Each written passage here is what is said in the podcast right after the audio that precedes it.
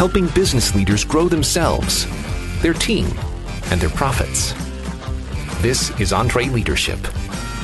Now, here's your host, Ken Coleman. Coming to you from the Music City, this is the broadcast of Leaders by Leaders for Leaders. Thanks for joining the conversation. Today, our featured guests are Bryan and Shannon Miles, husband and wife duo, both authors. Bryan's got a new book out called Virtual Culture, and we'll be talking about the idea of the virtual offices. Is it doable? Is it sustainable? The answer is yes, and they have some great information for you. Also, love this when one of our all access members, a member of the tribe, and an expert help us out on this broadcast. Renee Daggett is a tax endorsed local provider. This is important information we're going to give you as you are thinking about tax time and a small business owner who can sometimes get overwhelmed. And of course, we're going to give you some free tools from our EntreLeadership team and from Infusionsoft. All right, folks, Bryan and Shannon Miles are our guests. As I said at the top of the program, they are return guests from episode 111, been all access members since September of 2013. That's really cool. Almost five years in the program. And what I love about this story is, is that they've used all access to the maximum and they're winning big. They are formerly EA Help, Mag Bookkeeping, Render, and Ellipsis. But they combined all of those brands into one brand, Belay. And it is an online company aimed at growing organizations virtually. Now, they themselves are growing like crazy and they have figured out how to do it themselves, not just help others to do it. Big friends of EntreLeadership. I know both Shannon and Bryan personally, great people. Here is Bryan and Shannon Miles. Bryan, Shannon, good to have you back. You're no strangers to EntreLeadership, but you're in our new studio for the first time. Right? Beautiful. Fantastic. Thank you. Well, this is fun. Bryan, we did a webinar with you recently talking about uh, a lot of what you've written in the book, virtual culture, and, and how is that even possible. But before we get into the idea of building a virtual culture, I'd love for you both to just weigh in on I'd love people to get the quick history of your company because it really is fascinating to see how your company has grown along with, I think, an environment in America that just has been very symbiotic. Give us a little sure. bit of the story. We actually started our company in 2010, so still in the midst of the recession, which on paper sounded like the worst time, right. right. But in hindsight, it ended up being the perfect time. We both left our jobs to pursue this and started very small, but knew almost from minute one that we had to get out of our own way to grow the business. So we've always been intentional about bringing people on, grooming them up for leadership and leading with open hands.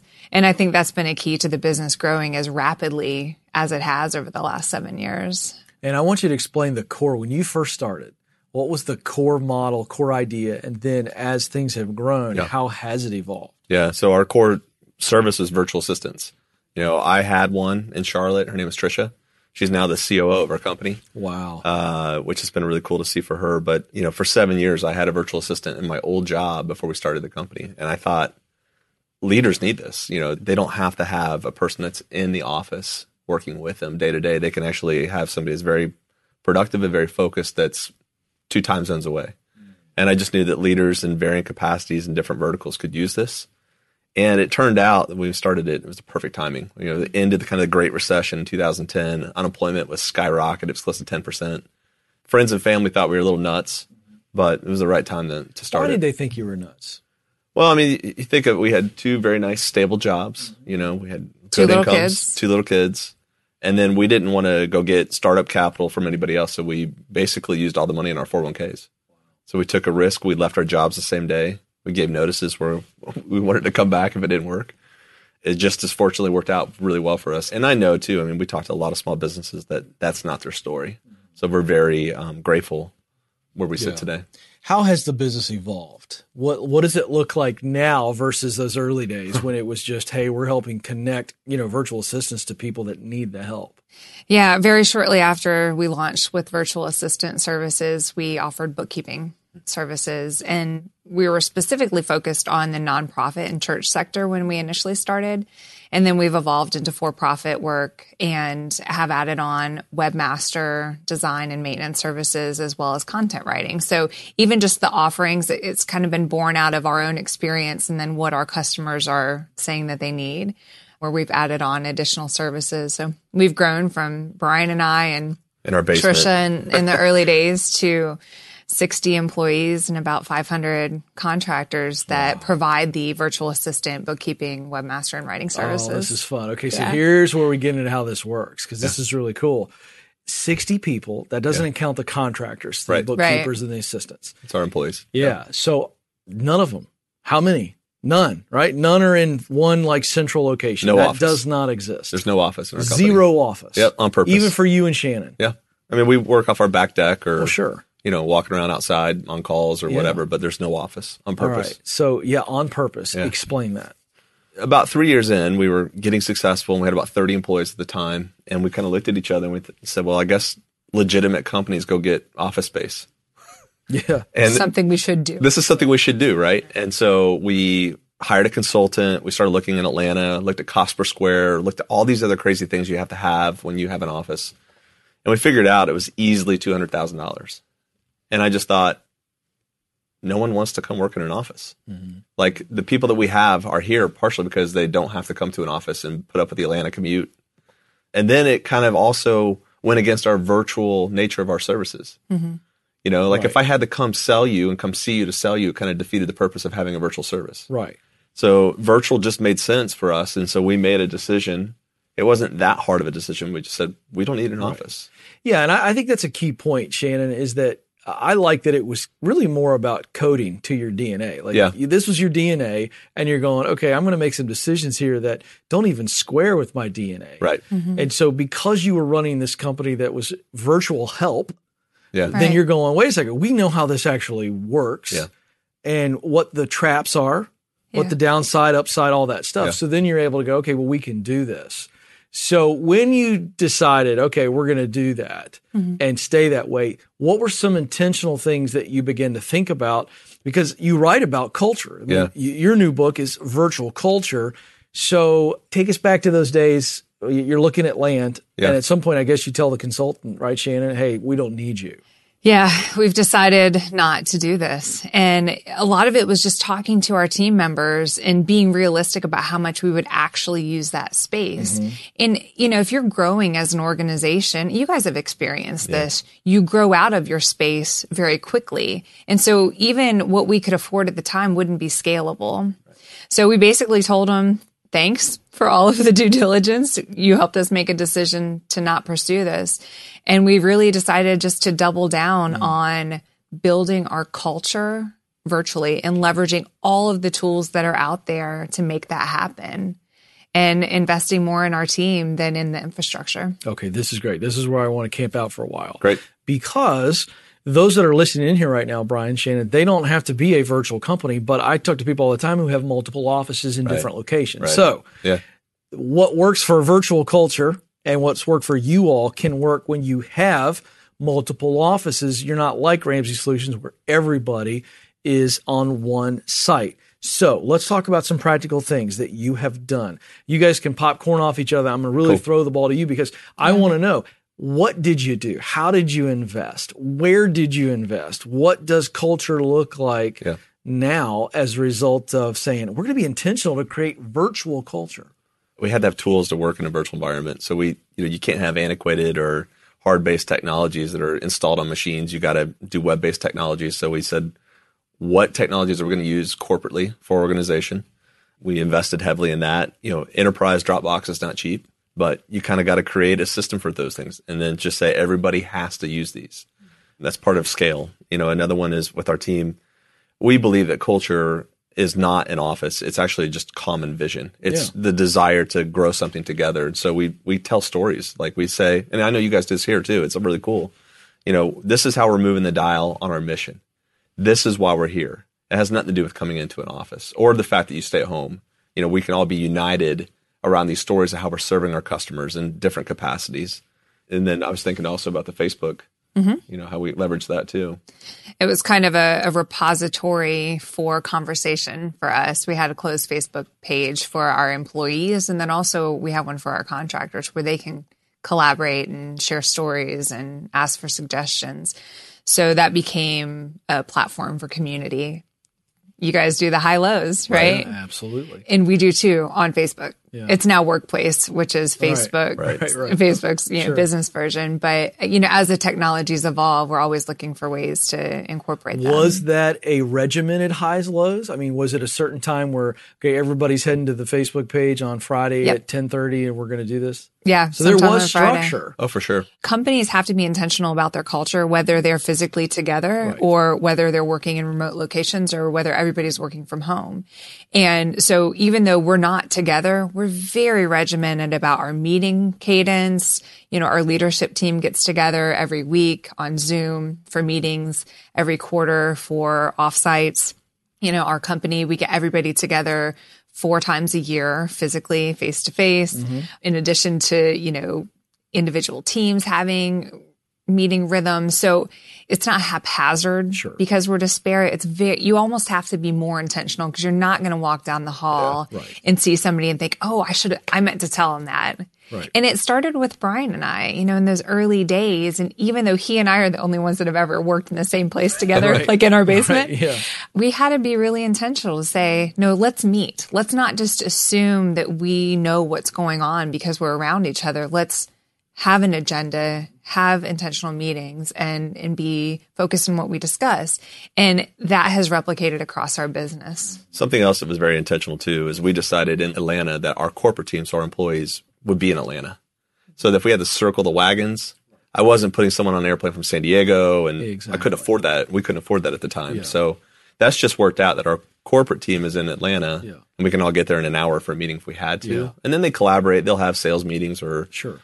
Account management meetings. You know, they have that at their disposal. We use uh, Roam, Uh-huh. which is kind of like a co-work location place in Atlanta, and that works really well for us. So that's kind of our in-person office when we need that. Another follow up on this because I'm trying to think of the listener who's going, okay, uh, that's interesting. Accountability. When again, you've got a leader in one location and people that they are leading in a different location. What has worked for you all as it relates to accountability, or Yeah. maybe another way of saying it's not just accountability, but just quality communication, so that it is virtual, Yeah. but they're in sync. Well, I think, you know, one of the things that we try and find with people that work in organizations, they value working from home. A lot of them have come from like a traditional corporate America type of environment where they've already kind of had like a salaried role and it's about results. It's not about punching a clock.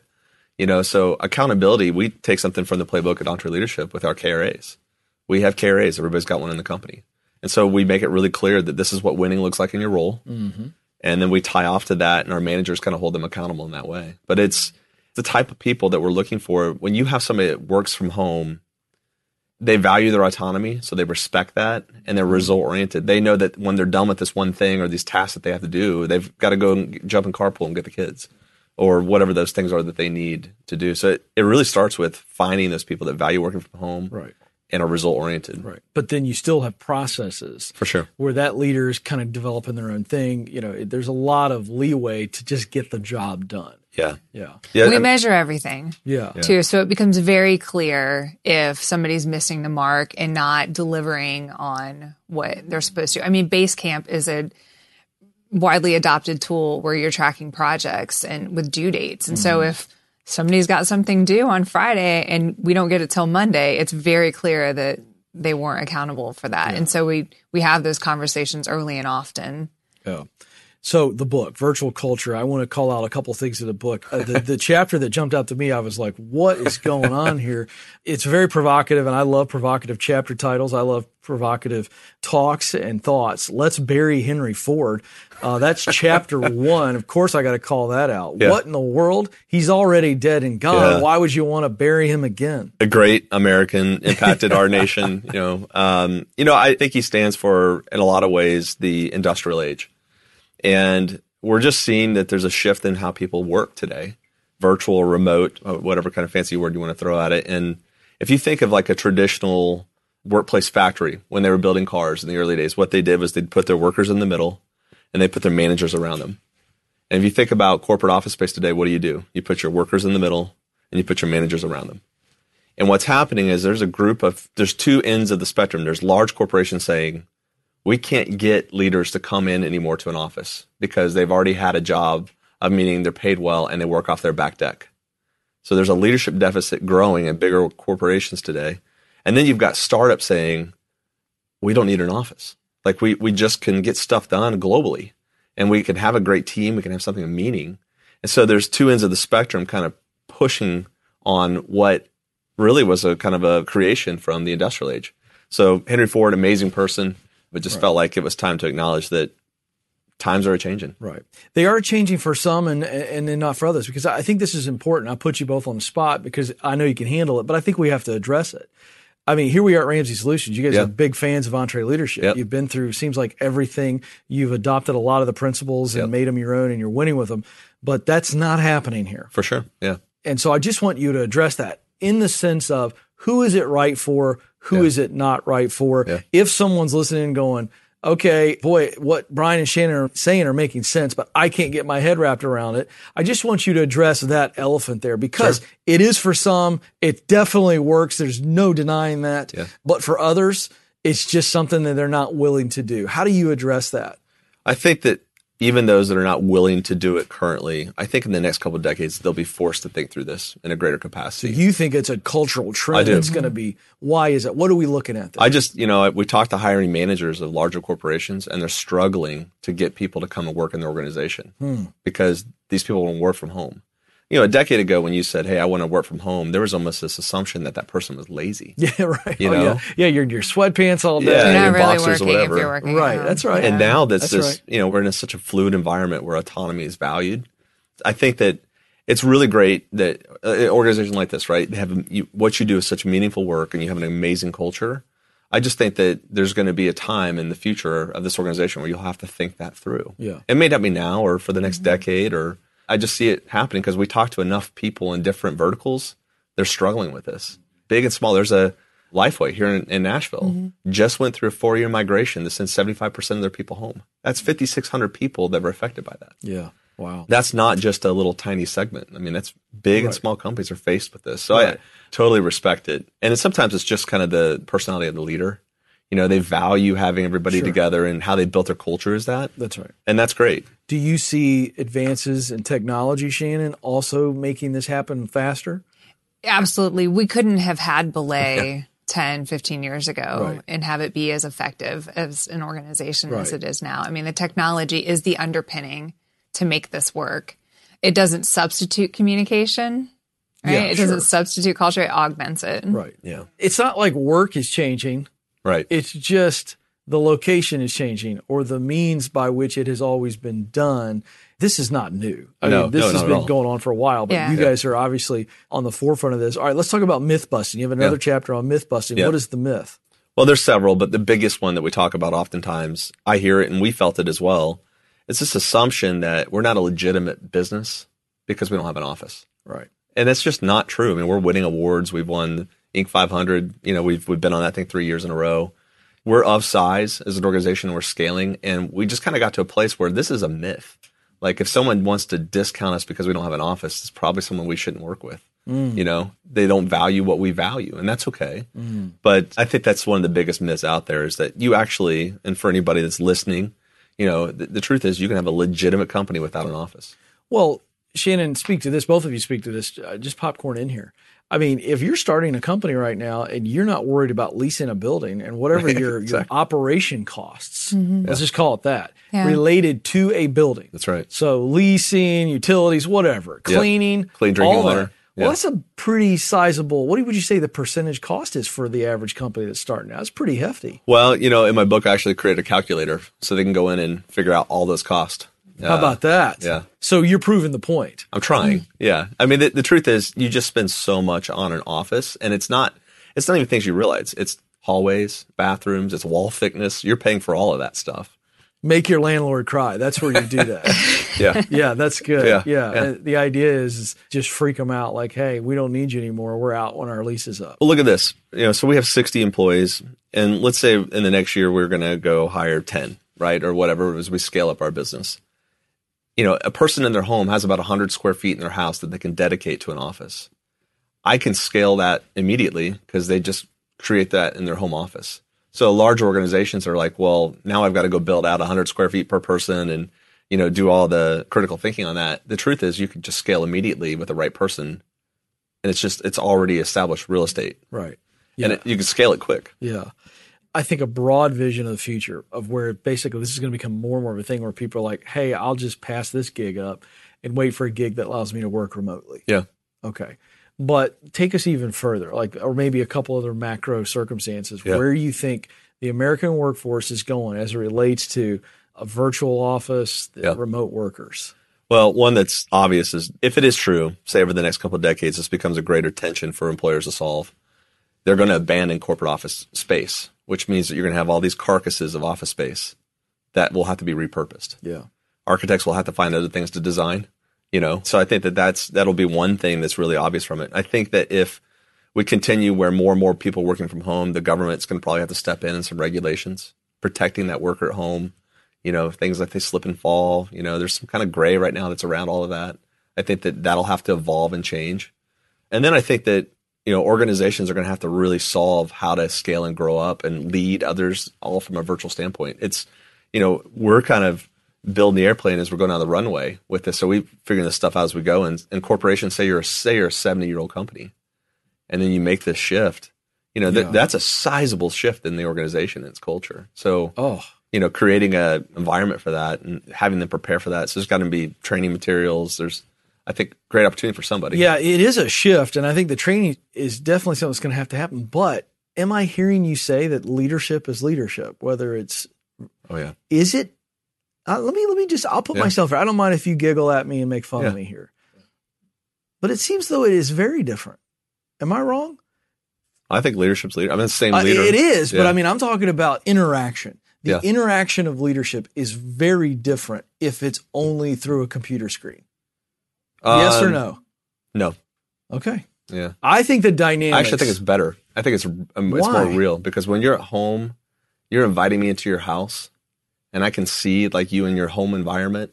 It's different when you can kind of be buttoned up and come into an office and put on who you are as you know worker kin, Mm-hmm. versus when I can see you in your home. There is an element of who you are in your home environment, and Yeah, so if okay. you're sick or whatever, I think it creates actually a more authentic opportunity. Like with I can tell when my assistant's sick. I'm like, look, you know, and I would do the same thing if I was in an actual office with her, but I can just say, look, you don't need to be on this call today. Jump off. You know, Well, that's good because I I'm trying, and again, it's me trying to process the in-person human interaction. Mm-hmm. Yeah. Because I can tell you this, whether I'm right or wrong, my feeling is is that interviewing you two here is different than interviewing you in Atlanta via screen. I think that that's fair. And to that point, I mean, we do get together. I mean, part of our culture is we still do get together. And that's my And that's- point. Like that yeah. has to be a part of it. Personal interaction face to face yeah. Is still very valuable. Yeah. And the, the reason why we spend a lot of money on a, these events for our team Right. is for that. Per- you kind of, it's got to be a both and. Yeah. I don't think it has to be all or nothing. Yes. You know, and I think it is a huge leap Right. if you take an organization like yours Right. to say, oh, all virtual. Like, Right. Yeah. you need steps in between, Yeah. you know, Yeah, to yeah. get Oh, there. absolutely. So there are hybrid models Oh, that companies question. can evaluate. It's just, it's starting the conversation. That's right. It's looking at your workforce and saying, am I having a hard time recruiting? You know, millennials are graduating from college and going into corporations and hating Yeah. it Yeah. and realizing this is not what I want for my life. Right. I want more freedom and autonomy. Right. I want to work, I want to produce, but I want more agency. That's right. Because many of them are going to school and they barely darken a classroom. Yeah. Do you know what I mean? Yeah, That's, it's right. just the way that that's right. the world Yeah. is moving.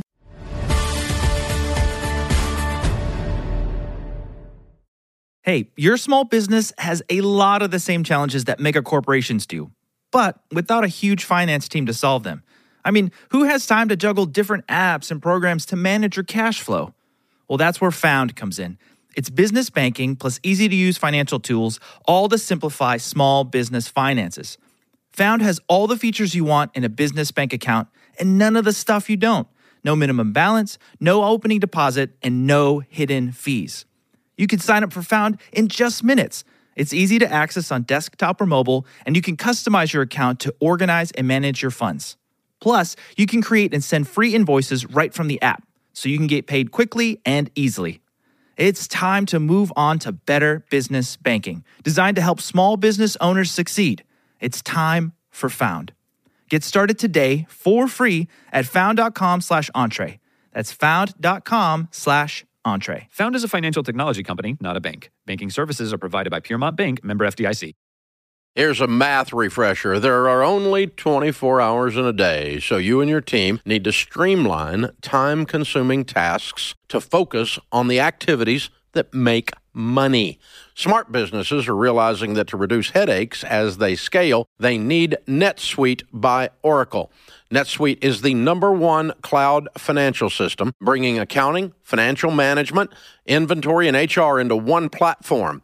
With NetSuite, you can reduce IT costs because it's cloud based. You can cut the cost of maintaining multiple systems because you've got one source of truth. It's a big deal. And you improve efficiency by bringing all your major business processes into one platform, saving time and cutting manual tasks and errors. So join the more than 37,000 smart companies like Ramsey Solutions that have done the math and are boosting their efficiency with NetSuite. And right now, you can download NetSuite's popular KPI checklist designed to drive the right behaviors for your business. Absolutely free at netsuite.com slash Ramsey. That's netsuite.com slash Ramsey to get your own KPI checklist.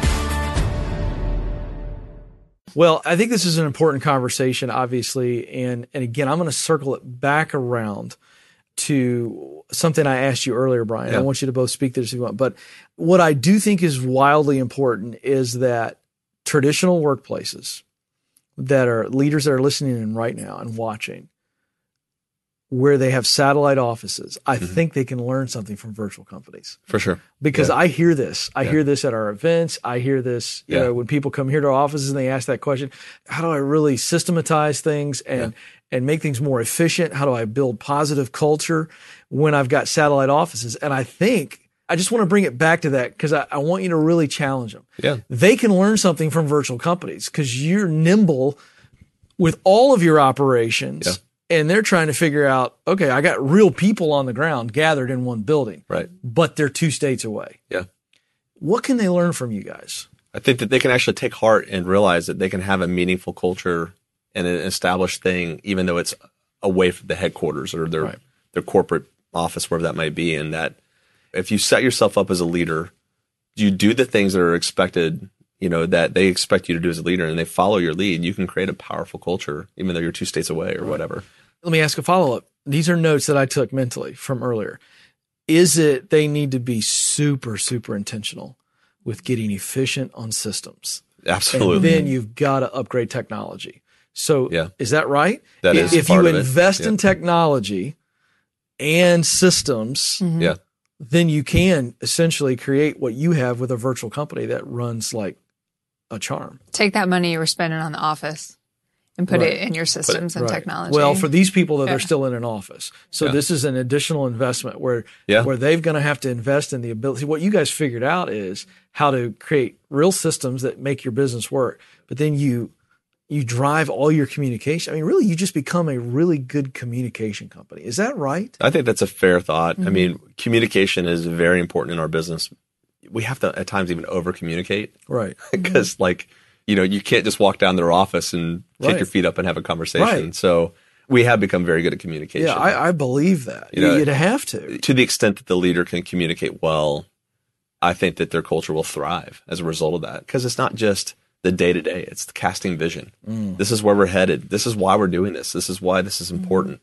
And reminding them of that stuff, oftentimes more than the the what, the how, and the when. Yeah. Well, before I let you go, I'm very passionate about work and, and working on purpose, as you all know, and this audience knows that. Shannon, you got a book coming out later in the spring called The mm-hmm. Third Option. I just I want you to tease this and and not so much, you know, to tease the book, but the reason why you wrote it, because this is what you're seeing. And I think this is really encouraging to a lot of our people that are listening in. Yeah, the third option is really about why a woman doesn't have to choose between career and family, but can actually have both and succeed. So it's my journey of how I've been able to navigate the space between working full time out of the home in an mm-hmm. office with a usually a crazy commute, right? To not working at all.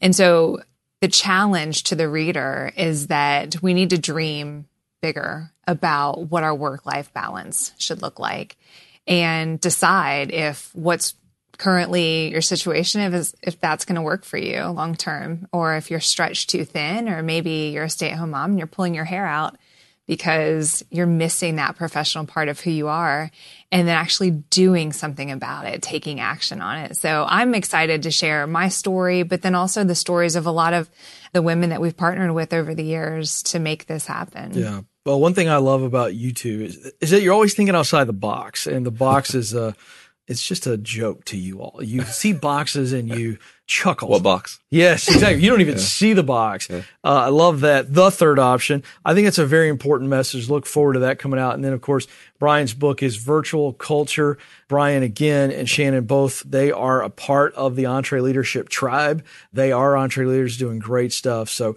I think this is a very important consideration. I mean, even if you still aren't ready to swallow it, I think you need to chew on it a little bit more. So good stuff. Thank Thanks you. for being with us. Good Thank to have you, you awesome. Uh, up at the house. Always happy to be here in person. Face to face. Yeah, exactly. Shocking. We had a in-person interview with the virtual guru. So big fun. Thanks for being with us. Yeah, thank you. Thank you, Ken.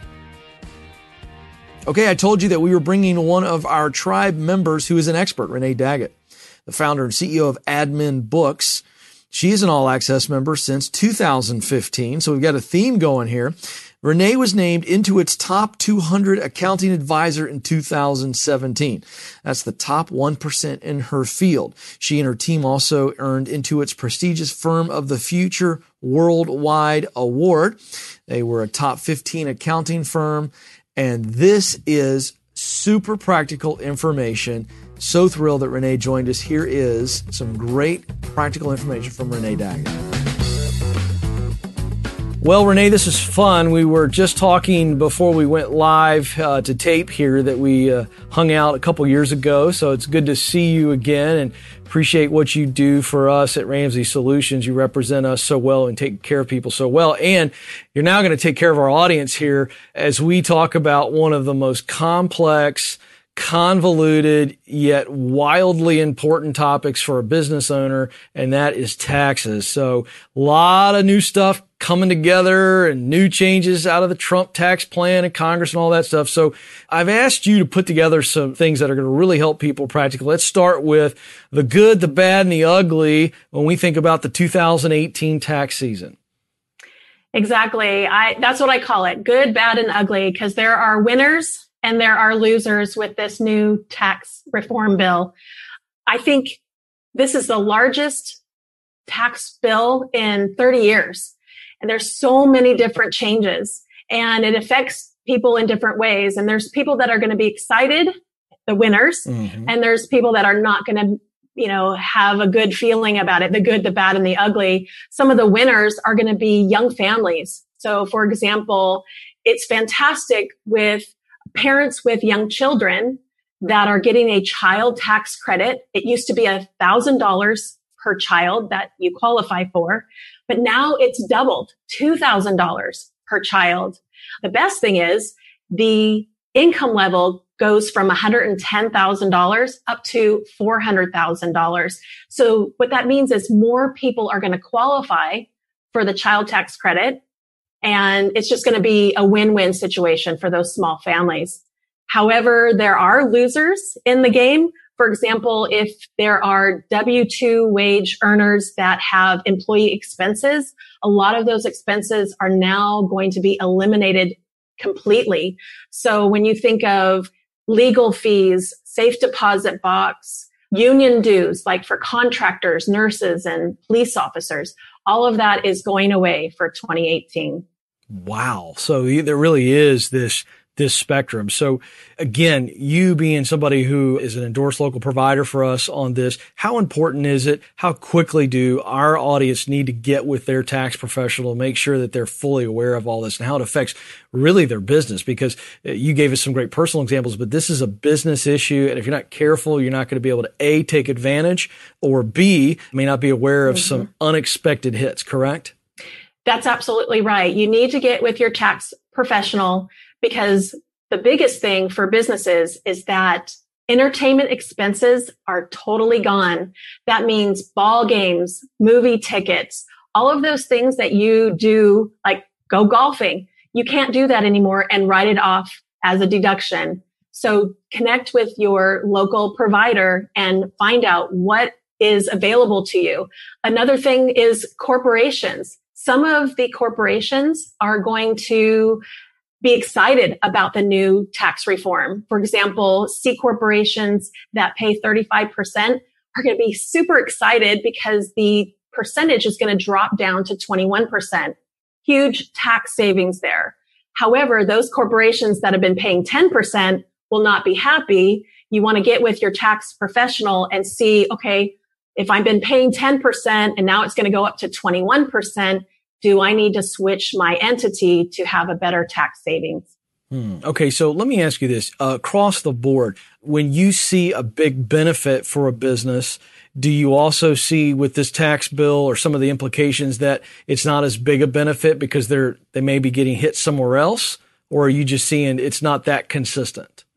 It's kind of all over the place, kind of the good, the bad, and the ugly, because there are definitely things that are going to be fantastic for the business owners. For example, there is the 20% deduction for those that qualify on pass through entities. So a pass through entity would be a Schedule C, an S Corp, a partnership. So those that qualify will get a 20% deduction that is fantastic. However, that's if your income is under $315,000 if you're married and $157,500 if you're single.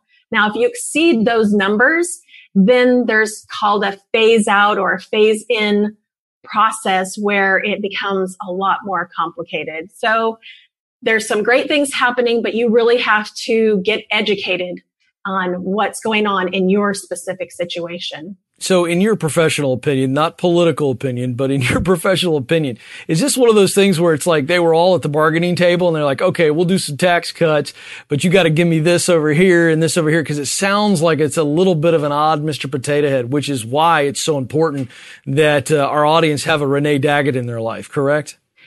Absolutely. There's a lot of give and take. For example, those of you that have been paying estimated tax payments, now that the tax brackets have changed, there's still seven brackets, but the brackets are lower. So think of it this way. If you're used to paying $2,000 for an estimated tax payment, that's based on the higher brackets. You need to have a projection done on your 2018 income because most likely that $2,000 is no longer valid. You're going to be paying a little bit less because the tax brackets are lower. Okay, I want you to give some practical advice to our audience because I know that Dave Ramsey would say this. I believe in this as well. We know you well. You have been vetted, you know, through the Ramsey Solutions process to become, you know, a superstar endorsed local provider. So we love to send people to you. But it's not that simple. We would want people to sit down and interview you and get comfortable that, hey, I trust Renee. Obviously, you need to feel confident that you know what you're talking about. They feel that. But I'm just curious from your point of view on the other side of the desk, what would you say to our business owners if they don't have somebody that they really, really trust? Maybe they've been using somebody for a while, but they don't have a deep relationship with them. What should that relationship look like? That's the first part of the question. And then the second part of the question is if they don't have the relationship that you're about to describe, that's a solid relationship. How should they go about interviewing somebody like you to make sure they've got the right fit? Well, when it comes to taxes and finances, you are financially naked. I, it sounds kind of an odd way of putting it, but you're vulnerable. You need to find somebody that you trust that is going to speak your language. Taxes are complex. They're getting even more complex. So does your tax preparer speak in English to you that you understand? If somebody says bonus depreciation, what does that really mean in English for you? And what are your options? So having somebody that can speak your language, hear what your needs are, present to you options. You know, here are three options that are available to you. Here are the tax consequences and the benefits of each option. And then knowing what your goals are because everybody has different goals, whether they're wanting to put as much money into retirement or cash flow. So looking at those goals, it's going to be important to know what option is best and make a recommendation. So the best thing is to find somebody that resonates with you, that listens to you, that answers your phone call or your email within, you know, calling them. It's just so important that somebody's going to be responsive. I know Dave Ramsey has an ELP program that you can go to the website and find out who's local in your area, but it can be anybody in a virtual team because that's what you know you guys were talking about earlier is having a virtual team and that's where we come in where we can talk about being a paperless accounting firm and work with anybody all over yes. the US. Yeah, absolutely. Good stuff. She is Renee Daggett, big part of our tribe of all access and a rock star ELP. Really practical, helpful stuff, Renee. Good to see you again, even though it's over the uh, video airwaves, if you will. I appreciate what you do for us on so many levels. Good to hang out.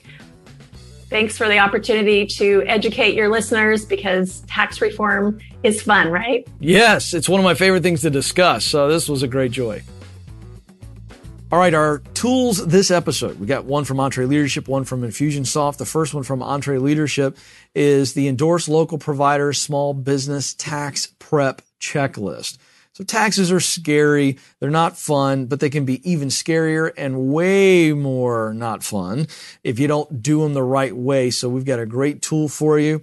Uh, this is a very thorough checklist that will help you make sure that you are paying attention and handling every issue that you need to so that you don't get behind on taxes, you don't create unnecessary penalties or work. You can text the phrase tax prep. That's tax prep, no space, tax prep to 33444. That's 33444. And Infusionsoft has a great tool to help you with life cycle marketing. There are three main categories in this resource. It's going to help you attract, sell, and deliver the wow. So, who doesn't want to do that? And it's a free resource and it really gives you a model that you can practically apply in your business. So, go get it. The link is in this episode's show notes. EntreLeadership.com, click on podcast, episode 247. All right, that's going to do it. But before I let you go, I want to say on behalf of Will, the producer, Jim, the engineer, and the entire EntreLeadership team, thank you so much for listening. We'll talk with you again very soon.